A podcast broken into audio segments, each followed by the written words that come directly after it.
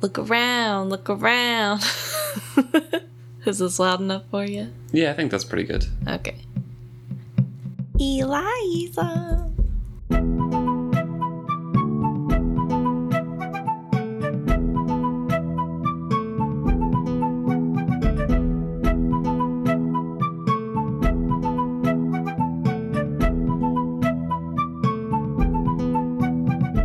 Welcome back to another episode of Is Fitz Happy? I'm Luke, And I'm Emma. and today we are discussing chapter 17, The Trial, where Fitz is off into uh, the wilderness and has to come back. Mm-hmm. The beginning part, though, is uh, kind of what we mentioned in maybe the first or second or third episode that we did, uh, talking about his given man name. Uh-huh. And it's talking about that ceremony in general.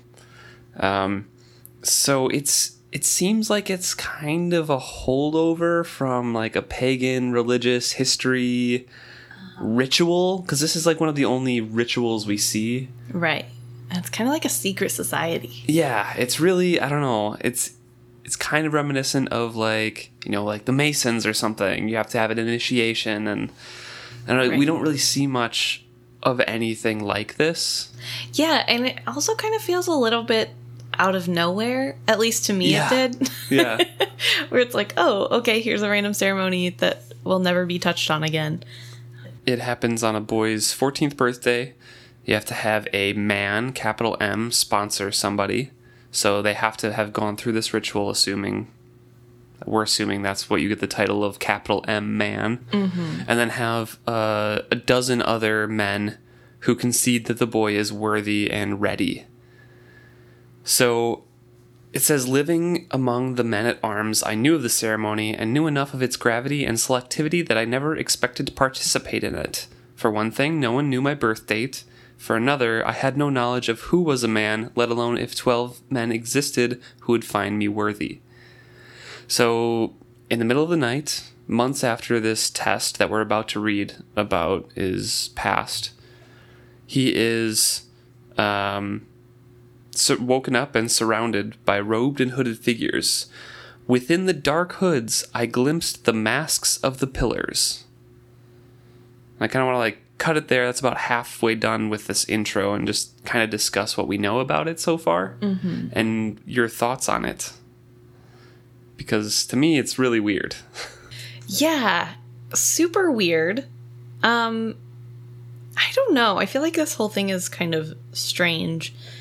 Um, it kind of seems like it's something that was brought in by the common folk. This isn't yeah. typical like a secret society for the rich kids, I guess. um, which I think makes it more interesting to me. And I mean, I- I'm gonna assume that his the guy, the man, capital M, who brought him into the society is Burrich. That was my first thought too. But But also, like at the end of this chapter, they Burrich doesn't want to see Fitz at all. right. Like he is like, I'm done with you. Don't come around my stables. Don't help me. But who else would it be? Right. So the rest of the the rest of the the details is that they hand um, a fish, a bird, and a land beast, and you can either choose to like you choose one to kill or something like that, or choose to whatever. And he released all of them. Yeah. Well, it doesn't exactly tell us It does. I don't think they told Eh. him what to do either with No. them. he just has these in his hands and he's ve- Yep. it's very undetailed Yeah. which is strange I, um but I chose to release it not to death, but back to its own free existence. yeah. And i think the scarcity of the depiction is because this is a secret thing and he's not supposed to write about it Right. he's not supposed to tell anybody about this part of his life Yeah. It's at the beginning of that it says no one may speak or write of the ceremony details. Hmm. and they, apparently there was no feast which there normally is because I'm guessing like they just eat whatever animal is released to death. Mm. but I mean, it says, but even in my state of mind at that time, I felt there had been enough blood and death around me to last a lifetime, and I refused to kill with hands or teeth. Which is very interesting. Yeah. I'm assuming because pretty soon after this, maybe in the chapter after this, he starts like getting assignments to kill people. Yes. And I think this happens after those assignments are starting. So at that point in his life, he's killed a lot of people, realizes he doesn't really like it, and doesn't want to kill more things around him immediately with his hands or Right. teeth or anything. So, but he um, is still deemed worthy, and it says, "My man still chose to give me a name, so he could have not been totally displeased. The name is in the old tongue, which has no letters and cannot be written. Nor have I ever found any with whom I chose to share the knowledge of my man name. But it's an ancient meaning, I think." I can divulge here. Catalyst, the changer. So, like, it, just begs the question of who sponsored him, who was there. Mm-hmm. And it's really weird. Like, my first thought immediately also went to Burrich. But What if it was shrewd? I know that's another thought that I had too. Like, there's, there's like, I think I have like five possibilities that I wrote down. okay. uh, Shrewd, Burrich, Verity, Chade, or one of the guardsmen. That's fair. He was raised by the guard. But why would the guardsmen call him Catalyst? Yeah, that's I wrote down reasons why they would name him like that too. So guardsmen like Blade or Gage or something would just be destiny or luck, pretty much. Like it'd have to come down to that. Um, if it was shrewd, he we know he has an interest in the white prophets and the prophecy. He took an interest in the fool and knows something about that. Right. But also, it's like the king. So I don't know if he would. Yeah. Like I, I don't know. I mean, we don't. It's a He secret society. We don't know who. And they're all in masks, right? The whole time, as Yeah. far as we know. I mean, it could literally be anyone. Right. I I don't know. It just feels like Shrewd doesn't take that close of an interest. He has his tool, he's getting trained by Chade, and it just feels distance, even though he has a really good reason to name him Changer or Catalyst. And another one, I don't think the Fool is part of this either, because one, he is more like a boy to everybody else. He's ostracized by pretty much everybody else, and you have to be a capital M man to go through this. Right. And I doubt he I think he's too other Yeah. in the sense that no, he doesn't really, belong Have to that society. yeah, or to any society. It feels like most of the time. Verity could. He has a slight interest, but also he's super preoccupied during this Right. time with skilling. And I I guess he could name him Catalyst or Changer through hearing about like the prophecies from Shrewd or just mean- hearing all the change that he brought to like his life kind of thing. Right. Or yeah, it could could be that. Like it doesn't have to necessarily directly relate to Could be just quote unquote coincidence. uh-huh. Um, Burrich, obviously, yes, it could be, you know, like just a random happenstance that he named him Catalyst or Changer, but also we know all of the animals call Burrich Heart of the Pack, so we know that animals kind of have names for people. Mm-hmm. So they could have been whispering Changer basically to Fitz the whole time. And Burrich just subconsciously picks up on that because we know Night Eyes just calls him that That's true. without even telling him his actual man name or whatever. Yeah, that's fair. That's a good point. I was going to say or just because he's changed the course of who would be the ruler and everybody knows that. So Right. he true. is in a way a catalyst even if they don't grasp the full depth of his catac- cat- cataclysm the full depth of his catalysm Yeah. Um, but also, like, I don't think it's Chade because even though he seems like the perfect type to be part of a secret society or like still follows old ways, naming your Farseer person who's going to inherit your position to bring stability to the six duchies and like the kingdom and provide like you know the status quo mm-hmm. does not want to name your successor changer or catalyst like that just feels so contradictory to me well But what if this is like a mask on, nobody knows it's me, I get to fully believe and deal with and like act the way I personally want to act without any fear of it getting back to the king or affecting the crown because I'm wearing a mask and just another capital M man. Yeah, but if he if he believes that you can name somebody in this old tongue as a man name and then that is like who they become, you still that that would still affect him if he named him like that. Yeah. You know? I don't I just feel like it's not something Yeah. that Chade would name him. I guess. I could see him totally doing everything else about that. So my my, my best guess still is Burrich, even though they did not want to see each other.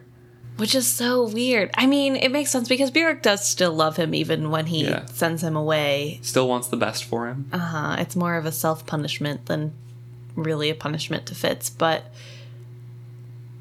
And also, I wonder do the animals call him Changer later because that's his man name and they know it on some level? Or. Maybe. I don't know. Or, or, hear me out. what if capital M men are all witted? And this is hmm. an old secret wit society. I mean, it wouldn't be told as that way. And that could also be why it's so selective.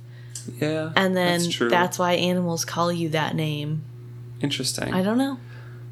Probably not, but maybe. That's an interesting theory, yeah. We don't really hear anything else about this, so we don't No. really know.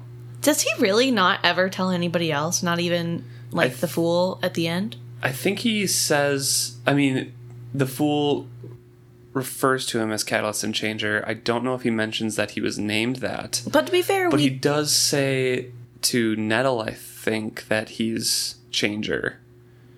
Like that's his name in the dreams before like Mm. they actually meet when she's a child as well. yeah. Like what can I call you? Not like Wolfman, it's change. I Oh, think yeah. that's I think that's what he says too. But it, he never says that like this is what I was named as my Right. man because you're not supposed to speak about it or write it down. It's like Fight Club. Yeah, exactly. First two rules. Mm-hmm. Um, yeah, I, I don't know either. I do want to bring up one thing that is very uh, interesting, and I was kind of confused about is that it says, "I glimpsed masks of the pillars." Pillars capitalized. Yep. What are the pillars? I have no idea. Like it, it's referred to as like a commonplace. We we call these the pillars. It's obvious like symbols and stuff. Maybe that's like the religion's official name of like Eda and El. Maybe. They're the pillars. And like they have the whole thing in That's their society theory. about like the uh, witness stones, and those are kind of described as pillars, and those are where like the gods reside, right? In their justice. They're also skill pillars. Yes. So maybe those are the people that like maintain the pillars. I don't. Right. I don't know. I I looked into this a little bit, um, and I found some other discussions. And someone, I'm sorry if this was you and you're listening, and I forgot your name, but uh, someone mentioned that it might be the symbols on the skill pillars because I think we learn later that they're based after old uh, Out Islander runes, and there's twelve of them. Oh. And that fits wonderfully until you realize there's 13 people at the ceremony who are Well, masked, the sponsor, and then 12 others.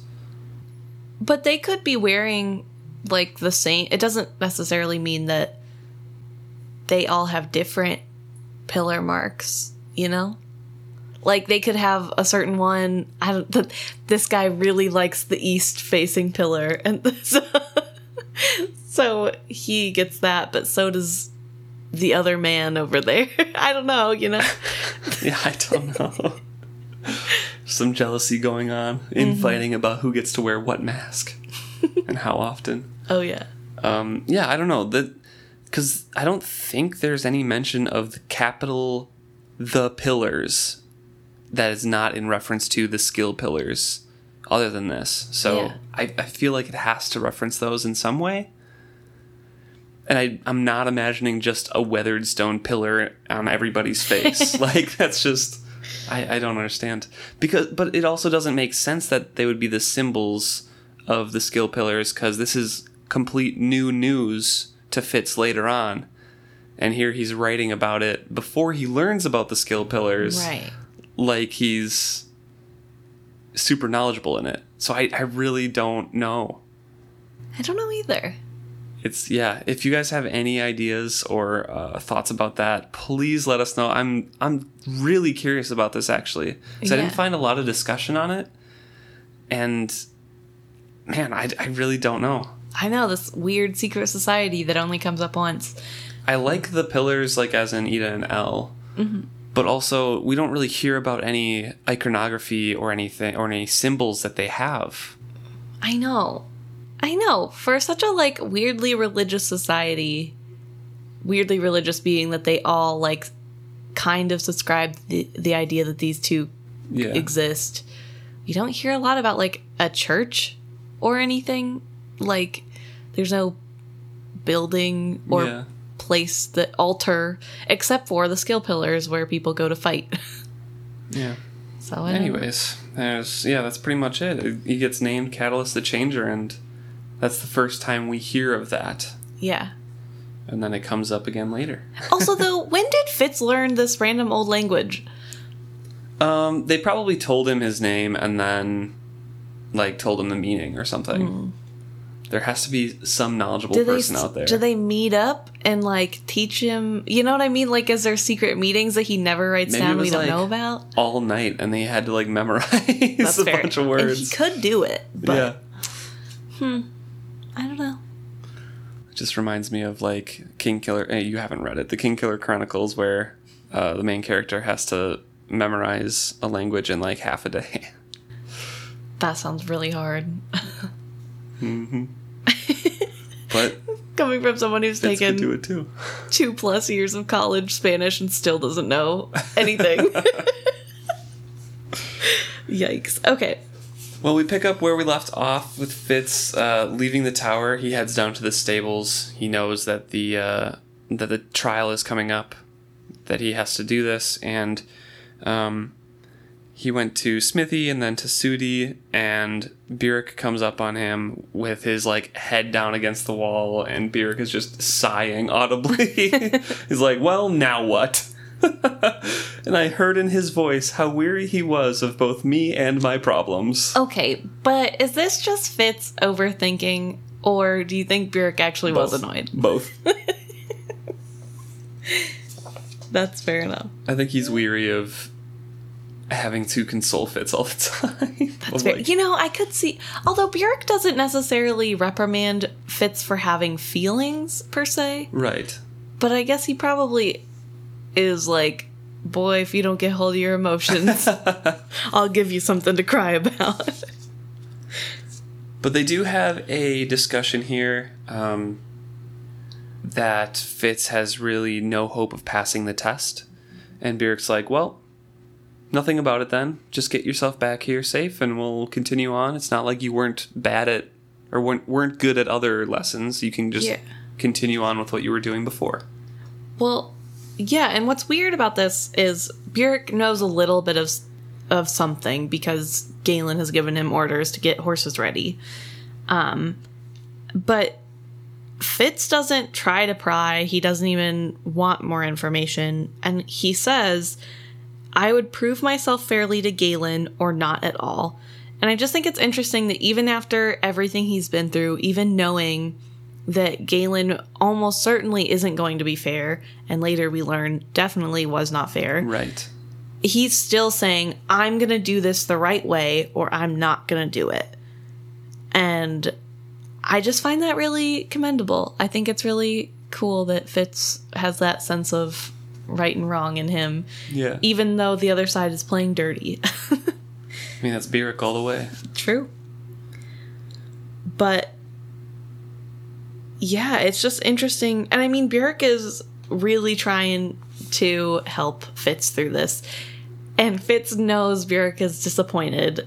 Mm-hmm. Although I'm not really sure if Burrich is actually disappointed in the idea that Fitz can't skill, or if that's another like Fitz is just sad, so Burrich's trying to make it seem like no big deal to mm-hmm. yeah. which you know when there's someone younger than you and they're really upset about a thing and it kind of feels like that thing doesn't super matter and you're just like well it'll be okay and you want to treat it seriously but not overindulge them in the sadness and it kind of feels like that's what's happening but maybe Burrich is a little disappointed because Yeah, maybe. this will make him less than chivalry in some way And then uh, Fitz asks him if he will take care of Smithy while he's gone, and Burrich asks a probing question of how much will that dog miss you while you're gone? And Fitz kind of avoids it. He's like, "Oh, well, I've been at other lessons before, so it'll probably be fine." And Burrich has a very strong suspicion, but he doesn't know for sure that Fitz is bonded to Smithy. But he's just kind of disappointed and kind of disgusted that Fitz won't just tell him. yeah Just won't like straight up talk to him or admit or admit anything. Yeah. But also, he's not exactly creating the most shareable environment. Oh, no. So yes. I don't know how he could expect any less. Fitz is talking with Smithy and explaining to him that he's going to be gone for a couple meals, but it's going to be okay. He'll be back.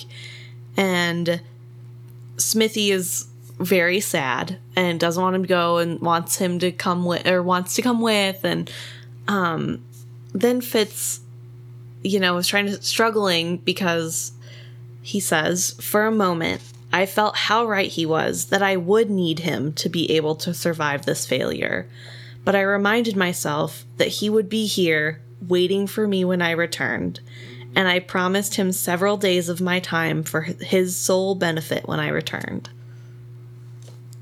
I would take him on a long hunt such as we had never had time for before.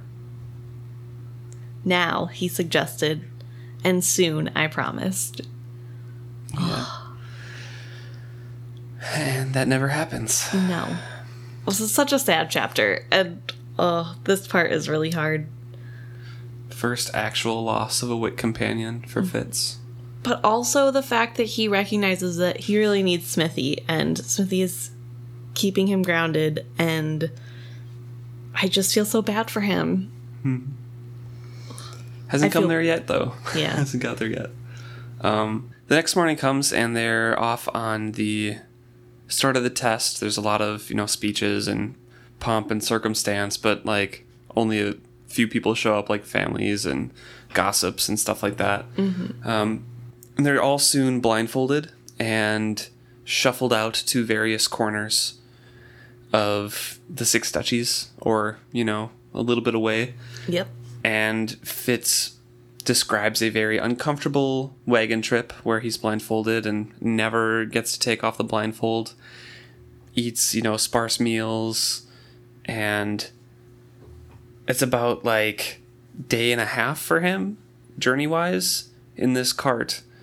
And he, you know, gets let off the cart and it just stays there for a while and he's like, Oh, I guess they left me. He takes off the blindfold and sees the cart and the horse and the man quickly retreating off in the hmm. distance.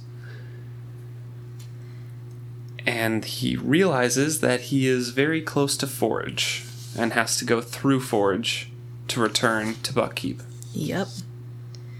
And he tries really hard to tell himself that he is not scared. Yeah. He's trying to convince himself. He also doesn't believe that they're the forged ones are banding together at all. Right. He doesn't believe that rumor. well, because he doesn't think they're smart enough. Right. So, because to him, they are nothings because they don't have any feeling of humanity in them. and so, there can't possibly be a brain that works enough to band together. Or even feelings enough to want Right. to band together and not just destroy each other, kind of thing. Mm-hmm. So, um, he's supposed to stay two days in that area to wait for instructions. And of course, that's an extremely dangerous area because you know, forged ones. he does say, which I think is kind of comical, um, that Galen, if Galen truly wanted to contact me, location should be no barrier. He had assured us innumerable times that it was the person he reached for, not the place. He could find me as well on the beach as he could on a hilltop. And I just thought that was kind of funny the idea that Fitz is going to go sit on the beach or something and have a nice little vacation. But but I don't think um, he is gonna sit on the beach in a vacation way. no, yeah, just, he, he was going to get his bearings, I think. yes, definitely. But I just thought it was like a funny idea that maybe he's gonna like lay out and get a tan or something. It does say that he quests out immediately uh, when he get when he realizes like he's in the wilderness because he's kind of scared and he doesn't see anything and he relaxes and then he realizes obviously the forged ones aren't sensed by him mm-hmm. And it just is another point hammered in that he relies on his wit immediately for all of his senses Yep.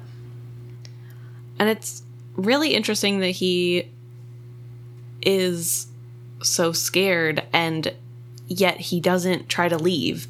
right This is a horrible like obviously he was put here to try to hope that a forged one would attack him and he would die. And he stays and waits and hunkers down in a little place where he can have something behind his back so he doesn't feel so out in the open. And he just hopes to hear Galen. yeah And I can't imagine doing that. I feel like I'm a wimp and I would just head back immediately. I had no belief he would really try to contact me, let alone that I would receive any clear impressions if he did. And then he waits and waits, and eventually, you know, it falls to evening, and he says either he hadn't called or I, ha- I hadn't heard him. So he eats and he feels cheated out, and he's like, uh, Galen definitely, you know, wouldn't let me even prove myself and everything like this. And he, he tries to fall asleep. And he starts to dream.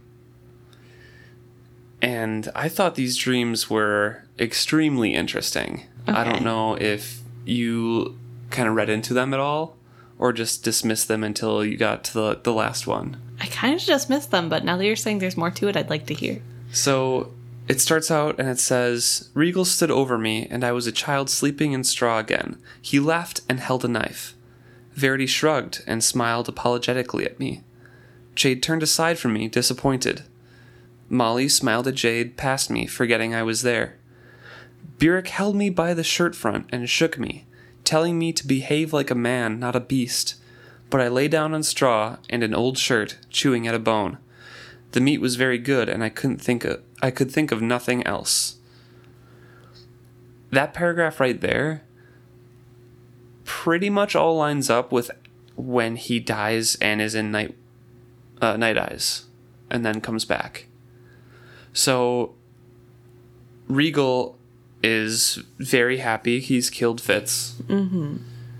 Uh, Verity has gone off on his adventure, and even before that, he always dismisses Regal's like, "Oh, he's family. Don't worry about him. He's nothing. We got to focus on the red ships. Like Right. he's just, I'm, I'm not going to do anything." Um, Chade is disappointed that he's not snapping out of his like acting like a wolf. Um, but the turning aside for me, like I- he he doesn't come back to help Burrich very much after the first like month or something of rehabbing. Right. Molly, he I, this part is a stretch, and I think all of this is a stretch, but I think it kind of lines up. Sure. Molly smiled at Jade past me, forgetting I was there. Um, and in his mind, I think this this paragraph is slightly prophetic because she starts to have a relationship with Burrich, just helping each other, obviously, Right, to begin right. with. But his pro- prophetic dream mind fills in Jade because that's who he's been thinking about with Molly, and that's all he can think about with Molly right now. Right. Um, but also at the end of the chapter, he sees Jade and Molly together, Mm-hmm. and they're walking off together, and he gets really drunk. Um, yes. And then this last sentence, the last part, is the most telling one is Burrich held me by the shirt front and shook me, telling me not to behave like to behave like a man, not a beast. I lay down on straw in an old shirt, chewing at a bone. And I'm pretty sure there are a bunch of passages describing, you know, he didn't want to wear a shirt because, you know, it, it wasn't his natural state anymore, like what Fitz was thinking after he came out of Night Eyes mm-hmm. back into his own body. He liked to chew on bones. He just curled up by the fire. Burrich was, you know, in between like begging him and yelling at him and just trying different things to get him out. I think that's this whole small paragraph hints at what might be to come, like what might be coming. And I thought it was kind of interesting, yeah. Yeah. It's a little bit of stretch on, for some of those, obviously, but um, we know there are prophetic dreamers, and obviously that's more ascribed to like whites in mm-hmm. general. But Right. since he has two magics very strongly, I don't know. Maybe Right. he can partially tell. Yeah, Well, that's fair because really all of life is just you know, tied together through the stream of magic and yeah. The skill, especially. yeah, the skill stream kind of ties past and present together, so I don't see how he couldn't accidentally tap into that. And Well- he's been trying to be open to the skill the whole night. Right, but also using his wit extensively to Right. stretch out and make sure nothing's coming towards him. So yeah, I don't know. maybe maybe he of- accidentally saw a glimpse in the future. But then the um, then the unfortunate dream comes, the true, actual true dream, mm-hmm. where he is. I think through his wit connection linked with the skill to Smithy, because he's seeing through Smithy's eyes, right. and someone comes into the stable and it's Burrich. He smells like Burrich and ale. Probably been drinking, had a nice little night out. He's probably worried about Fitz. Um, and he starts to walk up the stairs, and Smithy hears a scuffle and people falling down, and smells Burrich's blood. Burrich was stabbed and fell down the steps, and Smithy jumps at the attacker and latches on, and the attacker knifes Smithy. Yep. and Smithy is calling, Boy, boy, I called for help. I felt him with me, but he didn't come. The intruder kicked me, but I wouldn't let go. Burrich lay in the straw, and I smelled his blood. He did not move. I snarled around the mouthful. I heard old Vixen flinging herself against the door upstairs, trying vainly to get to her master. Which is another hint that Vixen is probably bonded with Burrich, but he like blocks all the communication. Mm-hmm. Again and again, the knife plunged into me. I crowd, cried out to my boy a last time, and then I could no longer hold on. I was flung off the kicking leg to strike the side of a stall. I was drowning, blood in my mouth and nostrils, running feet, pain in the dark. I hitched closer to Burrich. I pushed my nose under his hand. He did not move. Voices and light coming, coming, coming. And Fitz wakes up. Yeah. And he knows. He knows what he was doing. He knows what he saw. He, he knows, that it was true. Yeah. He reaches out to Smithy, and Smithy acknowledges that contact, but Fitz realizes how much it took out of Smithy, how much energy. Mm-hmm. So he just kind of keeps the contact, but puts him to the side of his mind, Yeah. um, and just reassures him that he's coming. Right. And he decides in that moment that he's going to have to go. And he doesn't run because a steady march would carry me farther and faster than a mad sprint through the dark. Um, he knows which direction to go, he knows what to do.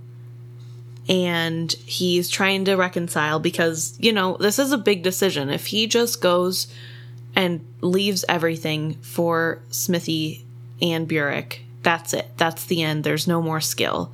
There isn't a second test. But he says when it was all put in the balance, the skill was far outweighed by Smithy and Burrich. Yeah. Because in order to maintain that hold, he's not that hold on Smithy, he's not open enough to receive any instructions. Right. So he just has to choose. And then he asks why Burrich, who would hate him enough to ambush him.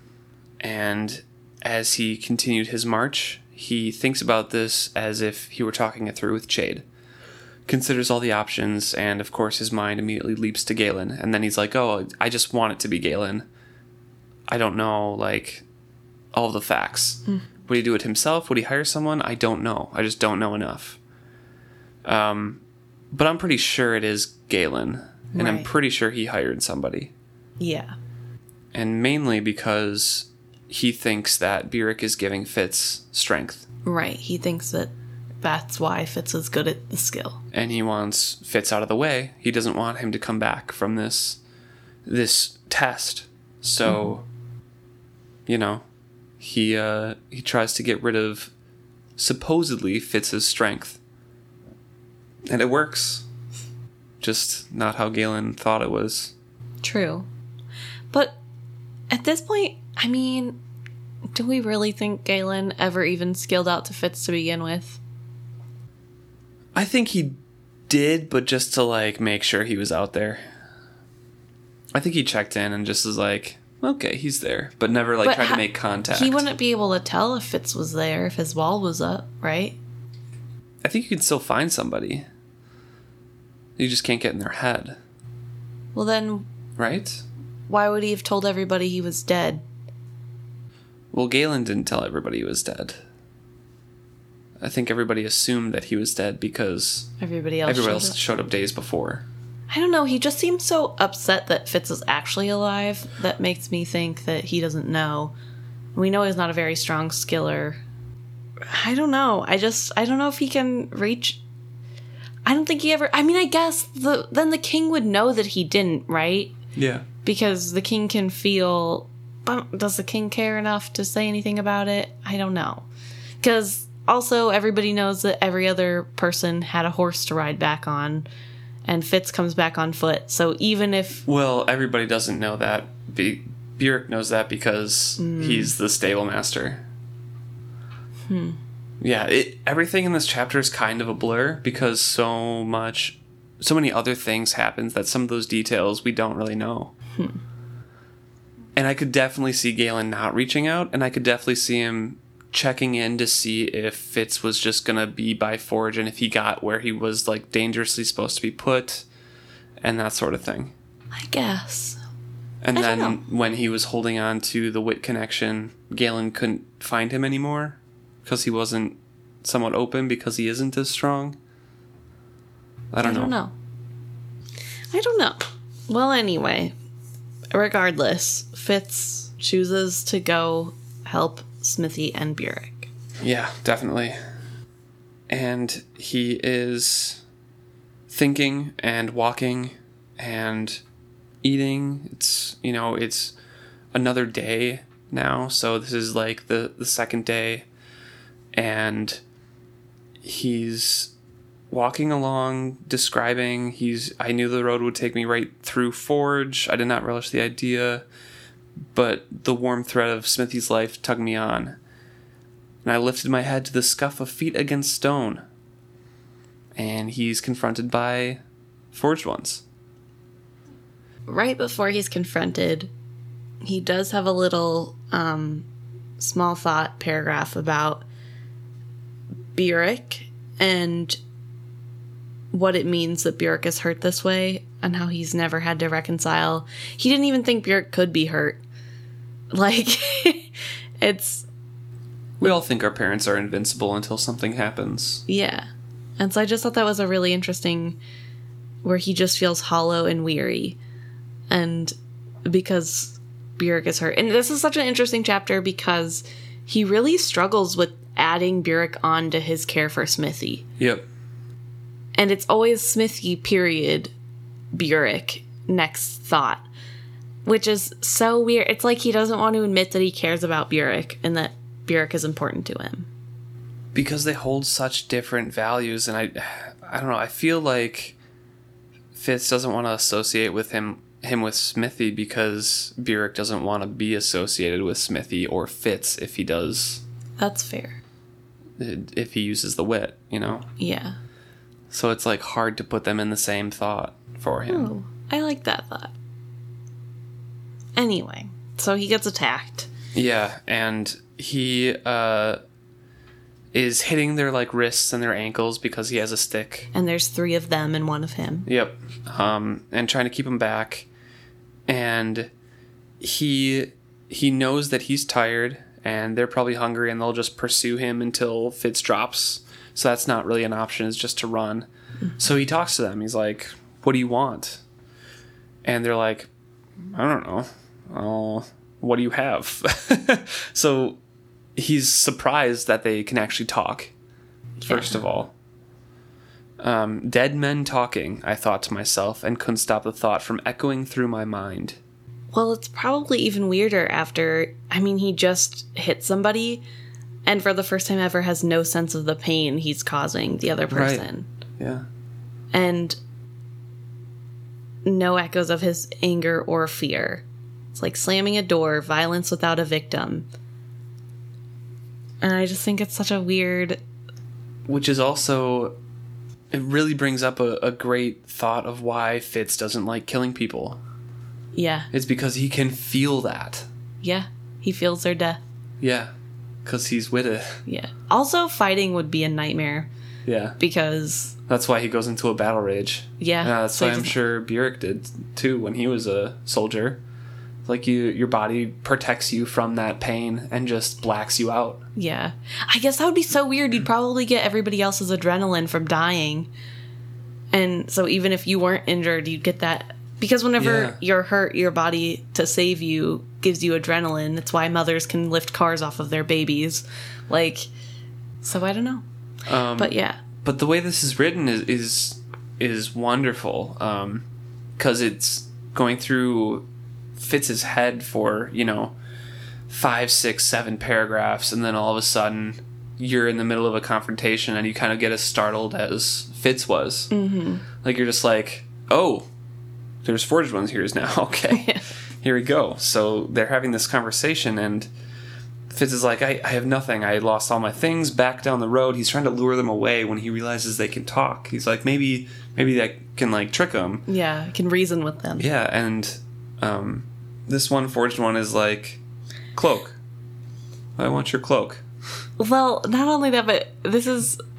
He realizes that one of them is a woman. Mm-hmm. He didn't know until this point, which is such a strange. Like, how much does he really not use his eyes?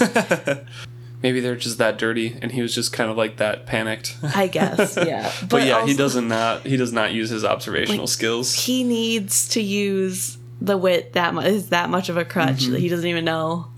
I don't know. So weird. Um, but he's still like hitting them and like just to keep them back while he's thinking and they're looking like puzzled down at their wrists and their ankles like why are why are you doing this like it doesn't even hurt them so they can't really feel that much pain but they recognize it as something that's not good because she steps back and Well- tries to snatch the stick Is it that she can't feel the pain?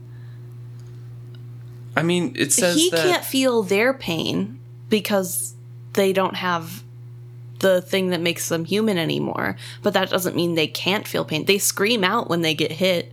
She glanced down at the injury as if puzzled, and then continued to limp after me. I feel like something has to be dulled there because he cracked her on the shin with a branch, and she just kind of like looked down at it and then continued to walk. I, d- I don't know. I feel like some sort of that pain response has to be has I to be changed. I guess, but the guy before.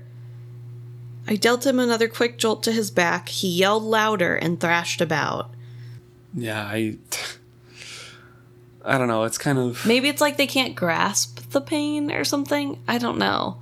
I mean, they were human ones, so they maybe their brains are like, you recognize this as pain. That's why she's looking at it puzzled, like, oh, maybe it doesn't pain pain me. Like, why doesn't this hurt? And the other guy's like, his brain is like, this hurts. Scream.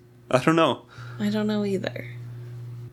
And he sees that they're like, you know, uh, I want the cloak, but like the other pe- person is like, no, it's mine, and the other person's like, no, it'll be mine. I'll kill you, kill you too. Talking to everybody there, and he knows that they're banding together, but like he can distract them, so he he runs and then is trying to unfasten his cloak, and when he does so, they reach it and all fight themselves, fight each other for it. Right. He keeps running and eventually hides off on the side of the road and miraculously falls asleep. Mm-hmm. So he comes back awake, and this is like now the third day. And everybody we know has had horses, and they're probably back at Yep. Buckkeep because this is, you know, two days. They would have been contacted, and they can just ride back. Right. Well, and this was a day and a half long ride to get where he was. Yeah. And that's all day, all night. It doesn't say he got to stop to sleep. So, like, all day, all night riding in a, like, h- carriage Yeah. with a horse. So, walking is going to take forever, basically. Yeah. Um. So he uh, he continues towards Forge. Basically, he he still has Smithy's life in his mind. It says it's the barest tendril. Um, and I think the only emotion still active in me was the fear that kept me looking over my shoulder and scanning the woods to either side as I walked. And it was full dark when I arrived on the hillside overlooking Forge. For some time, I stood looking down on it, seeking for any signs of life, and then I forced myself to walk on. And it's empty. Forge is pretty much abandoned. There's nothing going on, no smoke, no signs of recent inhabitants.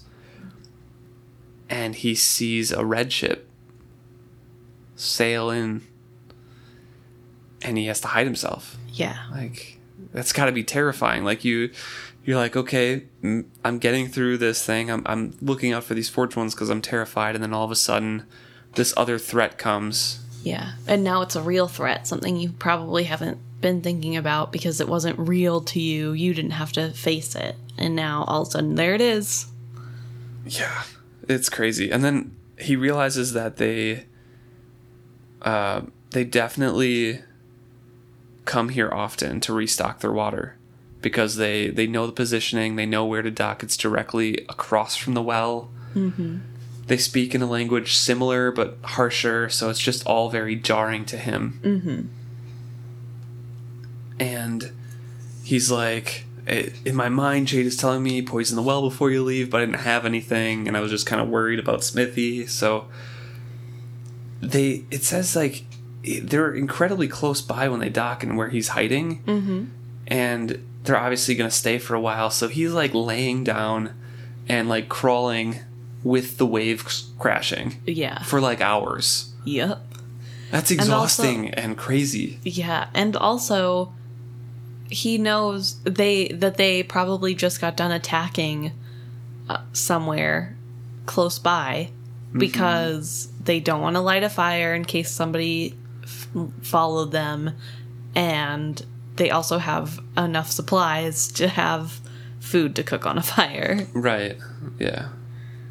Yeah. I don't know. So he he continues that for a long time, and then eventually makes it to the road, and he stands up and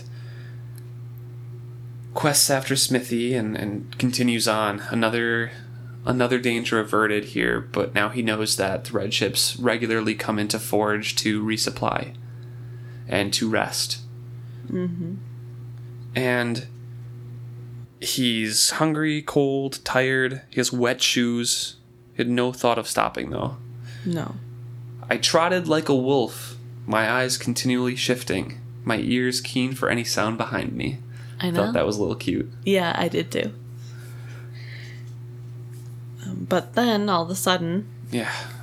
One moment the road was empty and black before me, in the next the darkness had turned to men, two before me, and when I spun about, another behind me. Slapping waves had covered the sound of their feet. I set my back to the solid wall of the warehouse, readied my staff, and waited. And it wasn't the raiders because he couldn't feel them. They didn't raise shouts of alarm. Mm-hmm. It was the forged ones, and one of them was the woman from the previous night. One of them has a knife, and he has a staff, and he was trained to use it. So they were thin, ragged, and at least as hungry as he, and as cold. They closed on me so silently. I guess they were aware of the raiders and feared them as much as I did. It was not good to consider the desperation that would prompt them to still attack me. But in the next breath, I wondered if Forged Ones felt desperation or anything else. Perhaps they were too dulled to realize the danger. And here comes the The worst part yeah, of the, the whole sad, chapter. the sad part. For as the first two stepped into my range, I felt the tiny warmth that was Smithy ebbing in my grasp.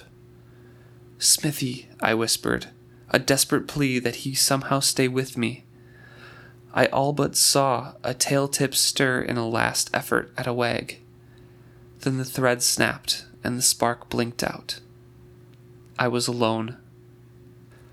A black flood of strength surged through me like a madness.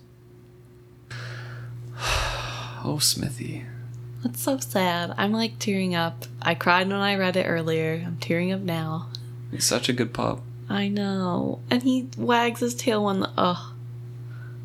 That's just so sad.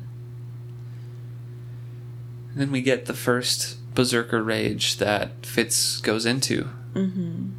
Rightfully triggered by his wit companion's death, Right. where he quickly stabs his staff into the head of one, shears off the jaw of another, and then grapples and gouges the eyes and kills the third with his hands. Which, how strong is he? Because, I mean, first of all, he's probably weakened at this point because he hasn't been training as heavily like he was before with a weapon. Yeah. So he's not even at full strength capacity. And he still is using a blunt stick, basically, to stab through someone and then cut off the jaw of another person. Like, that's so much force to do that. That's Black rage. crazy. Yeah. So he stood, he throws the body down onto the rocks and, and he stood panting, just kind of daring the raiders to come to him, like looking at Forge, seeing if there's alarms raised, because he's angry. He's upset. hmm He's devastated. He's kind of daring them to fight him too. Yeah. Well, uh, he left the bodies and walked away. He felt nothing from them when he killed them. No fear, no anger, no pain, not even despair. They had been things. And as I began my long walk back to Buckkeep, I finally felt nothing from within myself. Perhaps, I thought, forging is a contagion and I have caught it now. I could not bring myself to care. And he says little of that journey stands out in his mind. Um, he encountered no more forged ones, and he encountered a few other travelers, but no one, he nor the other travelers, were interested in talking to strangers. Right. And his only thoughts were of getting back to Buckkeep. He still had Burrich on his mind. Yeah. He was still going back for him. And he shows up two days into the Spring Fest celebration. And the guards recognize him Yeah. and quickly tell him that Burrich's been hurt and to send him on to the infirmary. And then we learned that um, Fitz has never been to the infirmary himself because Burrich and no one else had always treated his childhood illnesses and mishaps. But he knows where it is, so he goes. And it's got to be such a crazy scene. He has such turmoil inside of him. He lost his best friend, his father basically is grievously injured. And he doesn't know how injured. He doesn't know how okay. injured. Yeah, and he's walking through a festival, and it says, I pushed myself through the people with their bells and flowers and sweet cakes. It must be so happy in there right now. Mm-hmm. The folk have been harried from the red ships. They're, you know, they don't know what's going on, so they'll they'll take their time to celebrate and, and try to be happy. And Fitz is only sad, angry, depressed, walking through. Yeah. It says, and suddenly I felt as if I were six years old and come to Buckkeep for the very first time. I had hung onto Burrich's belt, all that long way from Moon's Eye, with his leg torn and bandaged, but not once had he put me on another's horse or entrusted my care to another. Because he came to Buckkeep Yeah. during a festival as well. And Burrich was injured, but he never went to the infirmary. This time it's worse. And Burrich is the only one in there. Yeah. Well, because everybody else that can be let out is for the celebration. Mm-hmm. I took his hand. Fitz, he said without opening his eyes. He gripped my hand hard. Yes. You're back. You're alive. I am. I came straight here as fast as I could. Oh, Burrich, I feared you were dead. I thought you were dead. The others all came back days ago. He took a ragged breath. Of course, the bastard left horses with all the others. No, I reminded him, not letting go of his hand. I'm the bastard, remember? Sorry. And he opens his eyes and comments that they look a fine pair because they're both beat up. and he tells Burrich that he set him down north of Forge, and Burrich, of course, is really angry. He he tried to make him tell him. Uh, he tried to make Galen tell him where uh, Galen put down Fitz. Tried to send a message to Verity, and he didn't get a response back. And we know that's because Verity is probably skilling the whole time. And then he says, I should kill him. And Fitz says, Let it go. I said and meant it. I'm back and alive. I failed his test, but it didn't kill me. And as you told me, there are other things in my life. This is so weird to hear coming out of Fitz because we know how upset he is Yeah. and he just lost Smithy. And do you think he really believes what he says? I mean, we know it's true that there are other things and that he should be able to move on, but do you think he's just saying this for Burrich's benefit to kind of convince him to leave leave it? Probably partially.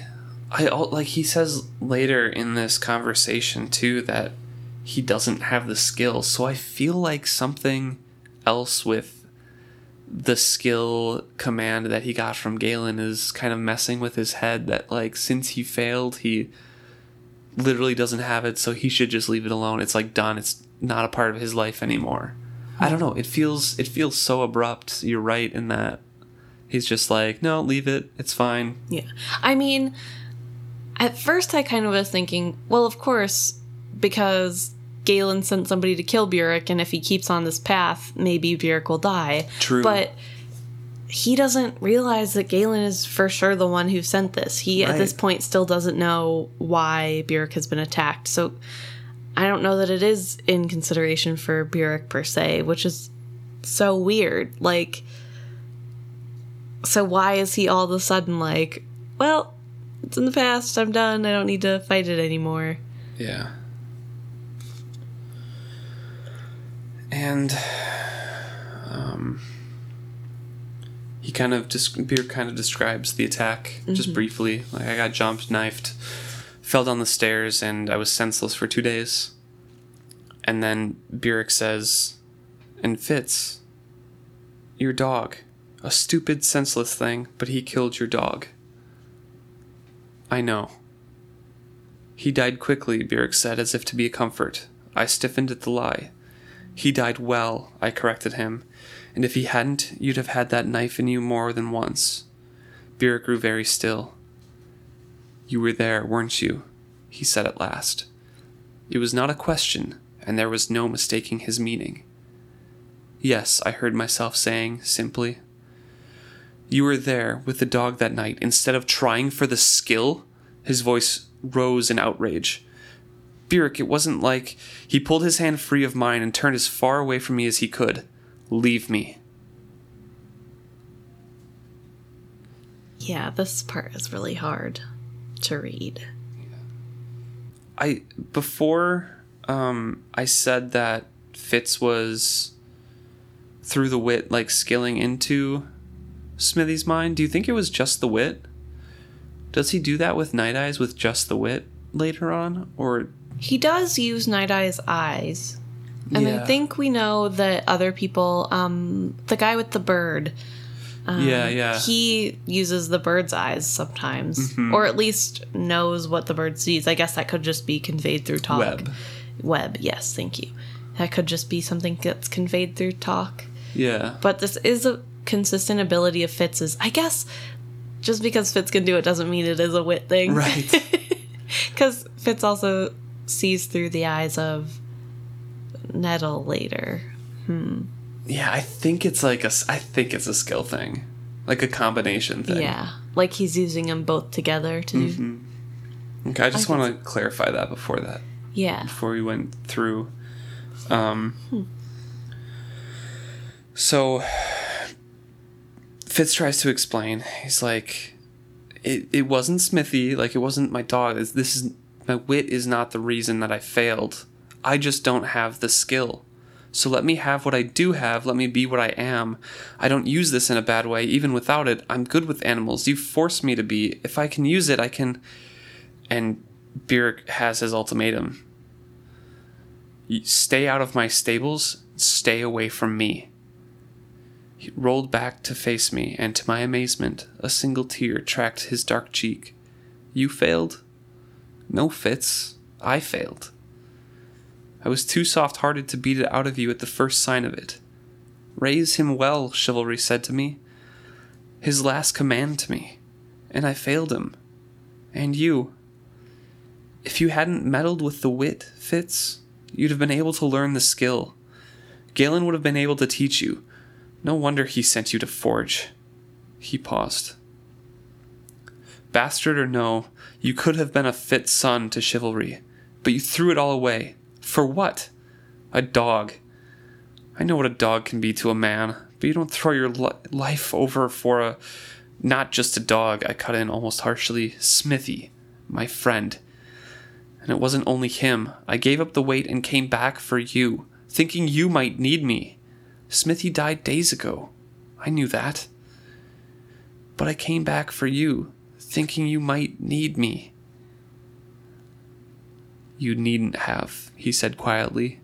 I'd take care of myself, and harsher. You know that. I always have. And me, I admitted to him. And you've always taken care of me. Small damn good that did either of us, he said slowly. Look what I've let you become. Now you're just. Go away. Just go away. Bring me nothing, do me no favors, go your own way, and be whatever you will. I'm done with you. In his voice was no mercy for either of us. Ugh.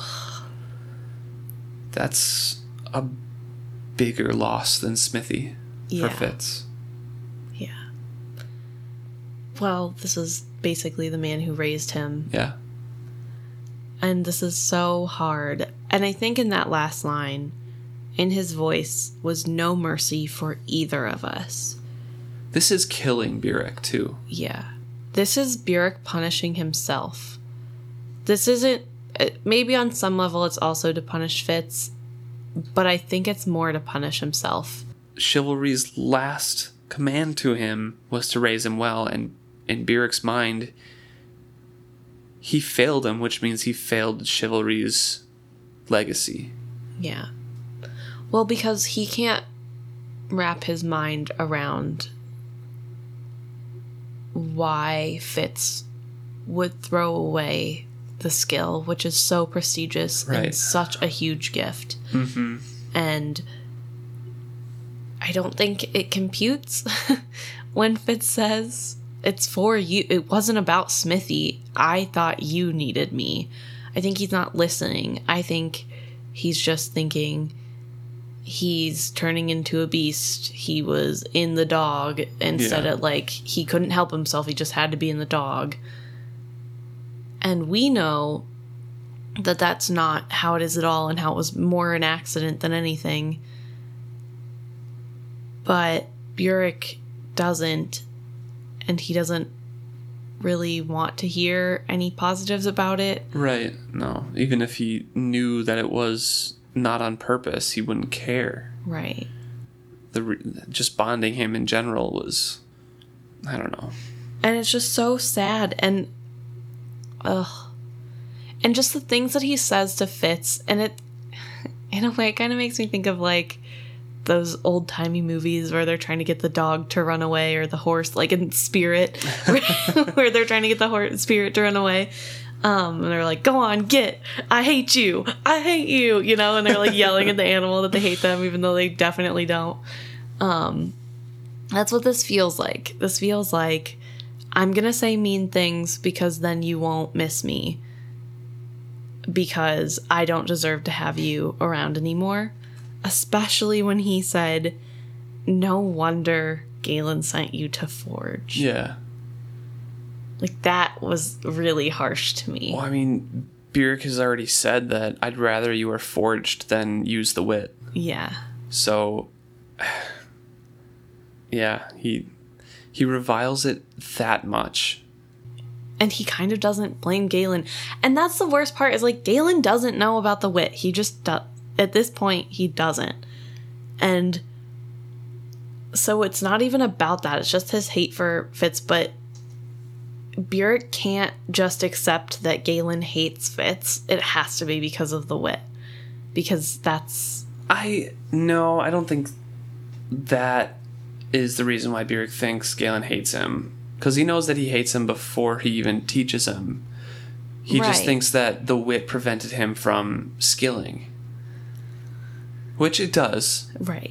but it's like you use this during the test and came for me disobeying the skill test rules for the wit for a dog Burrich just has no tolerance for it. And i mean the way that he was raised that makes sense and what he went through. But man having this from fitz's perspective is just heartbreaking. Yeah. But also, okay, there's a line um when Fitz says he came back for Burrich, he says, You needn't have. I take care of myself. And then harsher, you know that. I always have. Do you think he feels like it's a weakness of his own that Fitz thought he needed to be taken care of? Yeah, I think so. It's also like probably partially yelling at himself to like I don't need this boy with me. I can take care of myself, trying to delude himself to lie. Yeah. I don't know. This is just so hard. It's so hard to read and so sad. Yeah. I mean, This is like and this isn't even the saddest and worst conversation between Fitz and Burrich that they have because there's that one in the later trilogies that's Yeah. worse. But but I just oh, it's so hard for me because like Burrich just really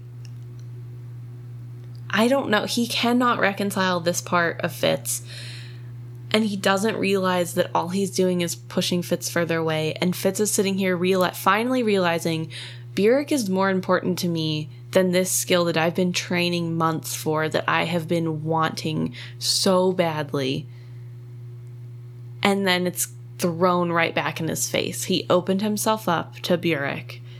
He put down some of his walls that he had built between them and said, Why can't you just accept me for me?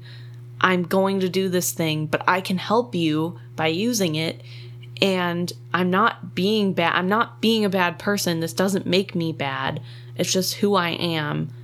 And I love you, and you're my dad, and I want to help you. And Burrich is just, no, no, no, no. He's building that wall back. And it's just, oh. Because in his mind, the, the wit is that bad. It it will make you a beast. It will, if he continues to use it, if he's around Burrich's stables, that's just more temptation. And he does care for Fitz. He just he cares for him so deeply that he feels as if he failed him.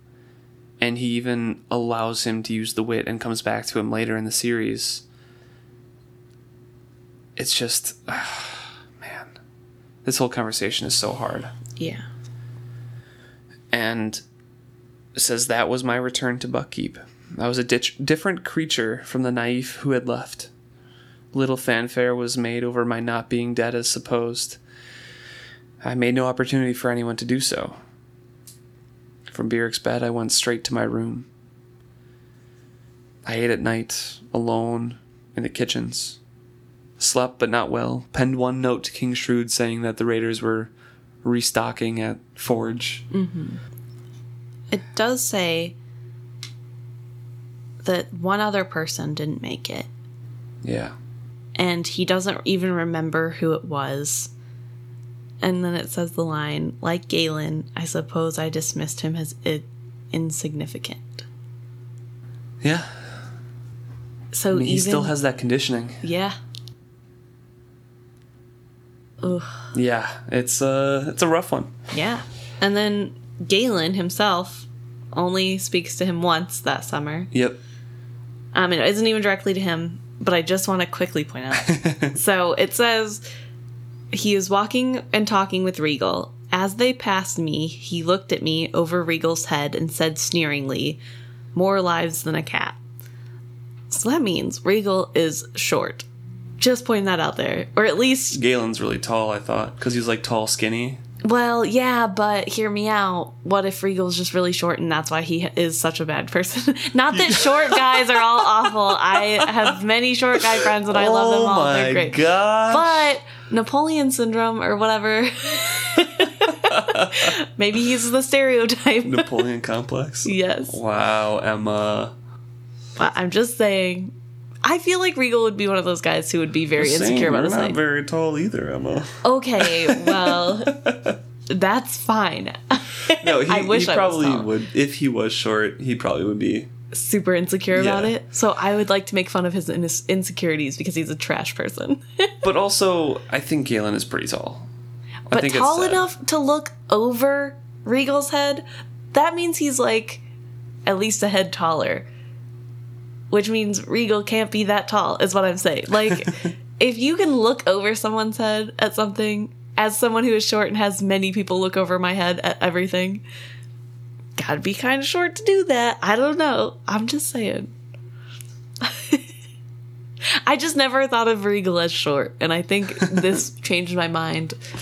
You're And gonna I- picture him as like Lord Farquaad or something. Yes, exactly. He is Lord Farquaad, but a little bit better looking. He is a Farseer, after all. Yeah. it seemed to me that I had lost everything when I lost Smithy, or perhaps in my bitterness I set out to destroy what little was left to me. I sulked about the keep for weeks, cleverly insulting anyone foolish enough to speak to me.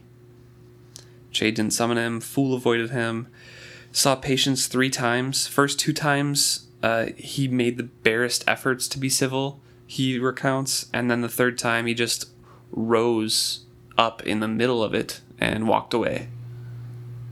And she didn't summon him again. Yeah. After two months, um, he felt like he needed to reach out to somebody. He had chance encounters with Burrich, but they were incredibly awkward, and they both learned painfully to pretend not to see one another. So he, after these two months, he kind of ventures down to town after a while, after wanting to for a while. Yeah, it says that he's been really thinking about this. He wants to go to Molly to tell her everything. He wants to lay it all bare. And he has this whole imagined scenario of where um, they would sit on the beach and he would talk to her. And then when I was done, she would not judge me or try to offer advice, but would just take my hand and be still beside me. Finally, someone would know everything, and I would not have to hide anything from her anymore. And she wouldn't turn away. I dared imagine no more beyond that. And that's what he did for Molly before. When she kind of made the joke and was talking about her father and stuff, and he just kind of looked at her, mm-hmm. not wanting to laugh at her f- half joke, and said thank you. Yes. That's that comfort that Fitz wants.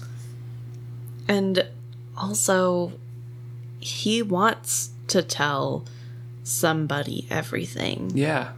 and he doesn't want to hide.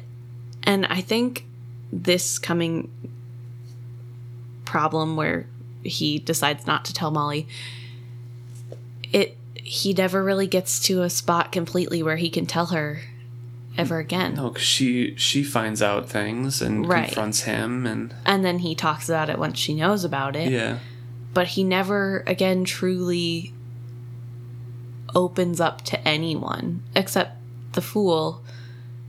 The fool's really the only person who gets all of Fitz. And maybe partially Starling, but not as Mm-hmm. not much. everything. He, he- she knows more than Night Eyes gets pretty much everything. yeah. But it's just he wants to be open. And I guess I didn't realize how much he wanted that Yeah, until rereading this part. And he just wants to be accepted. He doesn't even care if she doesn't love him afterwards. He just wants somebody to say it's okay.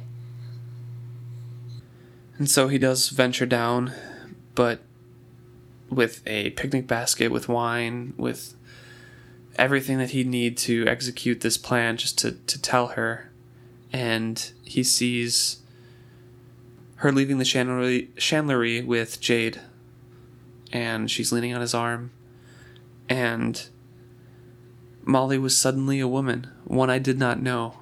The two year age difference between us was a vast gulf I could never hope to bridge. He steps around the corner before she could see me and turned aside, face down.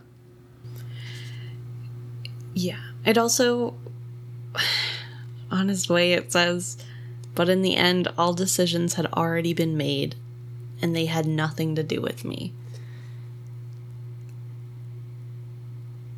Fitz continues to believe this. He doesn't think that if he stepped in right now, anything would change. And I disagree. I think if he would have come forward, there is a slight possibility Molly could have, you know, maybe seen him and said, "Oh," or like maybe something would have changed. Maybe nothing would have. Yeah. But Fitz just accepts things without even trying to change them, and I think that's one of the things that frustrates me about him. It was already decided without me. No, Fitz. You can't just let everything pass you by and not try to change things. Which is amazing that just him being alive and doing what little things he does changes the course of everything. When he's such a passive person, he just really will not. Which, granted, every time he tries to speak out, it doesn't really work out so well. but, like, ugh. He's just so passive. That night I got drunker than I had ever been, and awoke the next day in some bushes halfway up the keep road. He's in a rough place right now. Um, that's the end of the chapter. That's that's where we leave off with Fitz. So much heartbreak, not even like any end to it at the moment, just deeper and deeper. He feels like he's losing everybody in his life, and again, he's alone. Yeah. He's not. Yeah, he's not doing good. No. No, he's not. Poor Smithy. Poor Burrich. Poor Fitz. Poor Molly, because he doesn't understand. But I mean, to be fair, she might be happy right now. Oh yeah, no. Poor Molly, like as in, the confrontation that she has to explain things to Fitz later. Yeah. I don't know. Well, if you'd like to reach out to us to discuss um, further on any of these relationships, any things that that happen, Burrich's talk with him, um, the masks of the pillars, uh, please email us at isfitshappy at gmail.com or any of our socials. Thanks for listening. Yeah. I look forward to hearing from you.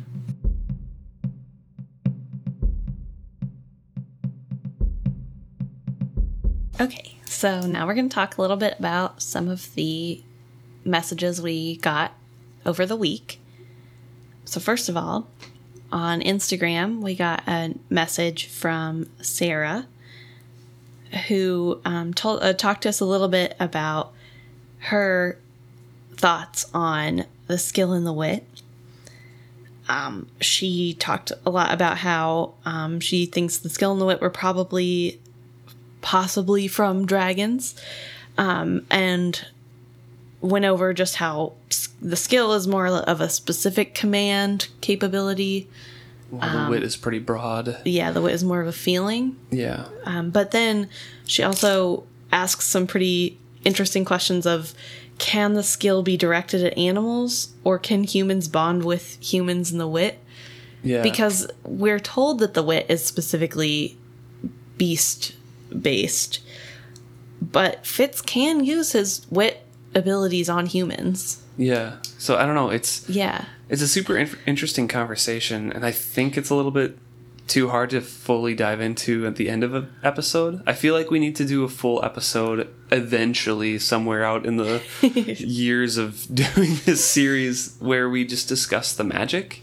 yeah and try to discuss theories on that. But it's, yeah, really interesting questions are raised about when you think about the wit and the skill and where they come from, and if they're two sides of the same coin or just opposites and magics that exist in the world. I don't know. i know it's just a really interesting thought but i really did like the thought of can humans bond with humans Yeah. Can you skill at an animal? Yeah. Which I think you can, yeah but I don't know if there's any well examples. Yeah, and she does talk about how like aren't humans kind of animals and Right. aren't dragons kind of Animals. animals and you can skill and wit talk with you can skill talk with dragons. So I don't know. Um, but she also says uh, that I'm secretly hoping Robin Hobb is writing more books where the magic system will be explained a bit better because there's still a lot of room for interpretation. Same. Yup. Same here. I would love that. Although I feel like since Robin Hobb doesn't even have a glossary of how you're supposed to pronounce names and leaves that up for inter- interpretation, I feel like her magic system won't be explained fully either. Um, I just want more books in this world in general, so. Um, another message we got was from Michelle on Instagram. Um, just kind of talking about our conversation where Galen is talking about uh, who Fitz might be drawing power from and who Fitz was hiding. And um, her mind immediately went to Smithy. And that I thought was a really good theory as well. I that's what came to my mind the first time I read it, and then just rereading it in depth as we have been, I realized like you know the fight happened before with Burrich.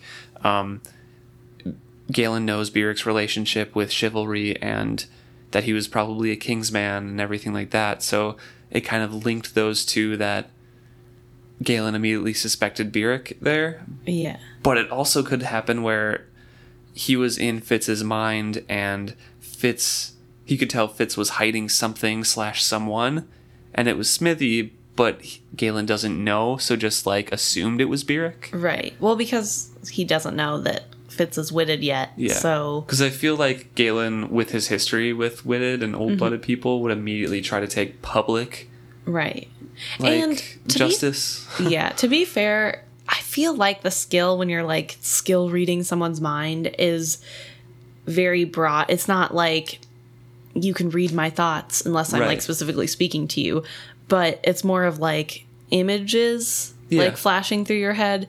And so maybe if there was an image of Smithy, it would be tinged with Burrich because of the fear that Burrich's going to find out about Smithy. Right. And that wouldn't necessarily have connotations of the wit because it could just be a young boy not wanting his dad to find out he has a dog. Like it so then he would like f- have that strength be more centered towards Burrich in some way, I think. But I don't know. I mean, Yeah.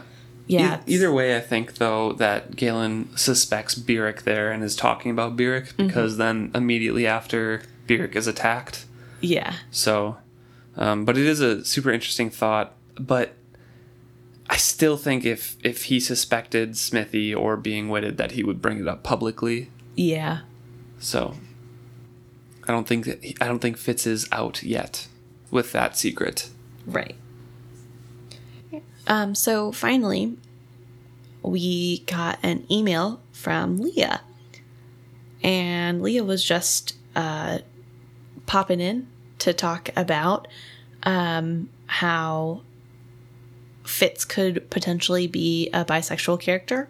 And this could be not something that's expressly said because in this culture it doesn't really seem like really any sort of um, homosexuality is accepted um, just because we don't really see it at all. Yeah, anything like I think considered deviant besides the skill and like the, besides like the magic things, accepting the wit because the wit is reviled at this point. Yeah, But anything other is not considered okay right. and is repressed and Yeah, and it's not really talked about. Yeah. Um, we know that there's negative connotations between um, men sleeping together because of Lord Golden and Tom later on. Um, and just the reactions to that kind of makes it seem as though it's not looked highly upon. or proper or anything. or yeah, or proper in their um, town. um, but also, she points out that the fool says um, the importance that you, the people of the six duchies, attach to what gender is, is like a thing that he's uh, upset about. He like, why do you guys care so much who's anybody's gender is? What? Why does it matter? Yeah. And even though there are some like strides towards better treatment of all people, I mean, women don't have to just be in ladylike roles in this society. There are still, it's still not as progressive.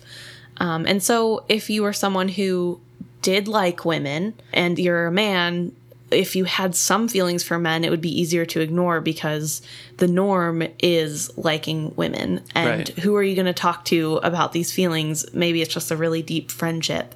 And the story could be him coming to realize that without having a word for it um, Yeah. because he doesn't really, it's not really something you can talk about in this society, it feels like. and it, this relationship and realizations really do develop over all of these books. It takes a long time. Mm-hmm. So we'll probably be touching on that topic throughout the whole podcast series and all of the books that we discuss because it is such a intricate feeling and intricate thought process for Fitz and he has a lot of different feelings about different things and situations that get brought up Right. in regards with the fool. And he is very defensive in the next trilogy about how he will never like the fool. There's he would never want to lay with the fool. Mm-hmm. Um, and he's like super embarrassed that the fool could even tell other people that they're together, or like even hint that that could possibly be a thing.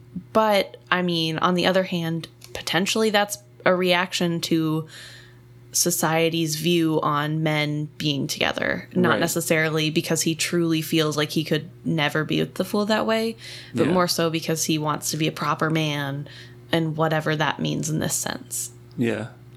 It's um again, like like we've mentioned before, there's nothing specifically spelled out in these No. books. We can infer a lot from different things, but um, Robin Hobb is pretty vague. The Same with same with Burrich. Yeah. Um, he could have the same pressures on him as we've discussed uh, with his feelings toward chivalry. I don't know. It's Yeah, it's such a hard thing. Um, but it is cool uh, that people that are bi can find a character that are Yeah. that is relatable to them and their situations. Definitely. So They also uh, were kind of bringing up the back. I think is in chapter thirteen with uh, Fitz drawing. oh yes, um, and how miraculously talented he is. And um, he seems Fitz seems to have just a bunch of different skills all the time, and skills brought up out of nowhere that are just kind of like laid out in one or two lines in front of the reader, and they don't really touch on the story.